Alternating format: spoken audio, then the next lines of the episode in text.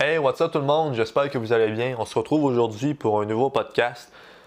On va continuer avec la lignée euh, du dernier podcast où je racontais comment je me suis blessé et, ce, que, ce que je retirais de ma blessure, si on veut. J'aime bien ça, me servir des anecdotes qui m'arrivent au quotidien pour en, faire des podcasts de 5-10 minutes pour essayer de tirer une espèce d'expérience de ça. Euh, j'ai remarqué que quand je disais que ce que j'avais sur le cœur, je trouve personnellement que ça fait des meilleurs podcasts que quand j'essaie de, les planifier, de me faire des bullet points. Donc là, pour ce podcast-ci, je me suis fait 2-3 bullet points, mais je vais essayer de parler vraiment de, ce que j'ai sur le cœur, puis je pense que ça va donner un, bon podcast, en tout cas, je l'espère. L'anecdote que je voulais vous parler, c'est l'anecdote qui c'est une anecdote qui m'est arrivée hier matin. C'est pas une grosse anecdote là, c'est juste euh, comme je l'ai dit, je vais essayer de tirer une certaine expérience de ça.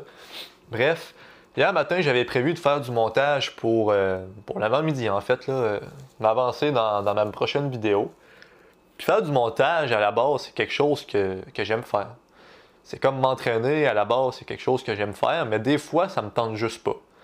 En l'occurrence, hier matin, je voulais faire du montage, mais quand je me suis levé, j'étais en train de prendre mon déjeuner, puis je me disais, hi, pas le goût de faire du montage un matin. Là, vous allez me dire, ouais, mais c'est pas grave si t'as pas le goût de faire du montage, tu sais, tu peux remettre ça à plus tard. Euh, mais l'affaire, c'est que j'avais vraiment prévu ce temps-là dans ma journée, dans ma semaine, pour faire du montage, puis je voulais pas vraiment le reporter parce que je savais que les jours d'après, ça allait un petit peu. J'allais avoir plus d'occupation, plus de devoirs, plus de ci, plus de ça. C'était vraiment le moment opportun, le moment idéal pour faire du montage vidéo, mais ça me tentait pas. Fait que là, ça m'amenait à me demander pourquoi. Parce que je me suis dit, c'est peut-être juste un coup de, un coup de lâcheté, un coup de que ça me tente pas. Mais peut-être qu'il y a une raison plus profonde à ça. Là, je pense que j'ai trouvé la raison. C'est pas une raison si profonde que ça. Mais j'ai découvert un certain pattern dans les fois où, quand je veux faire quelque chose que, que j'ai du fun à faire habituellement, pourquoi ça me tente pas?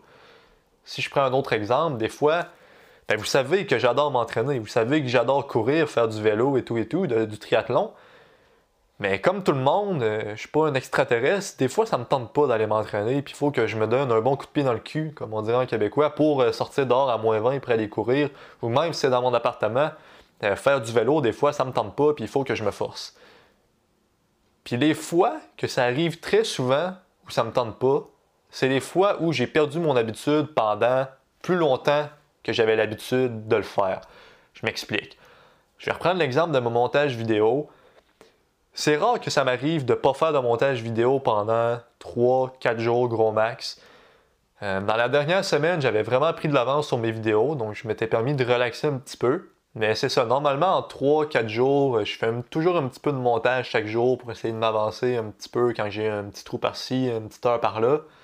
Mais là, c'est ça. J'en avais profité pour relaxer, ce qui est bien correct. Là. Je vais pas dire que relaxer, c'est pas correct.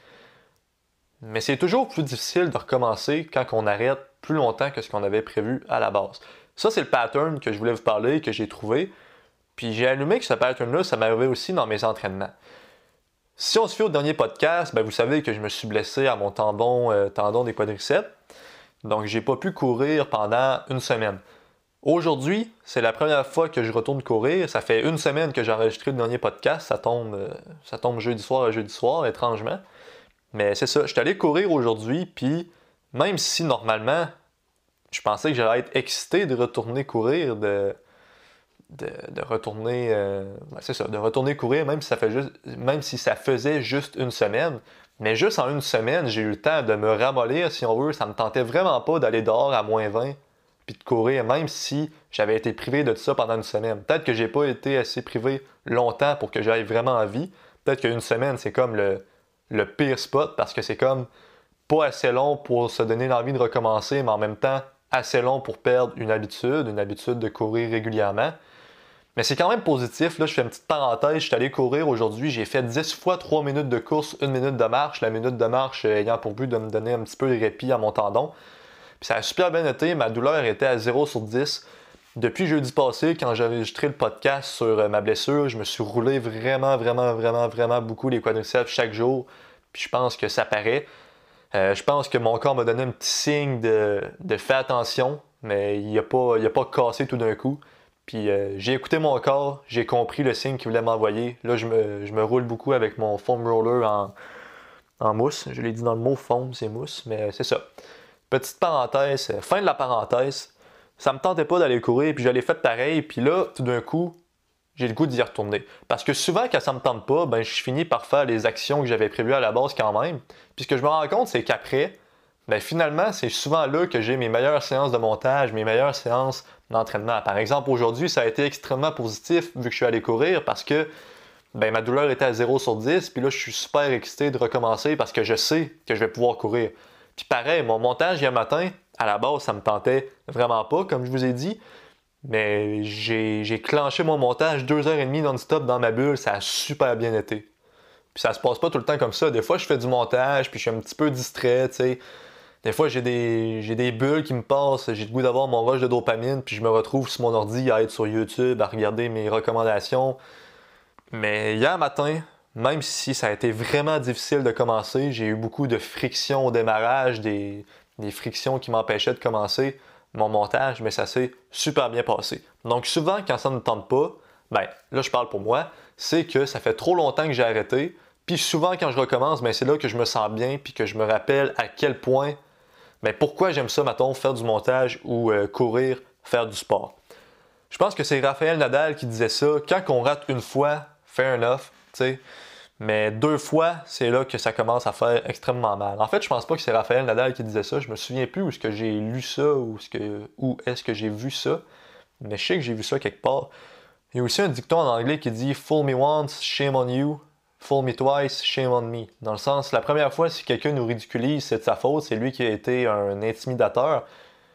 Mais la deuxième fois, si on se laisse avoir encore une fois de la même façon par la même personne, ben là c'est de notre faute à nous, c'est nous qui n'avons pas su s'adapter, c'est nous qui n'avons pas su se créer une carapace. Puis là, je me rends compte euh, en parlant que ça peut être mal interprété. Ce que je dis, je dis pas que si on se fait intimider deux fois, c'est de notre faute. Là.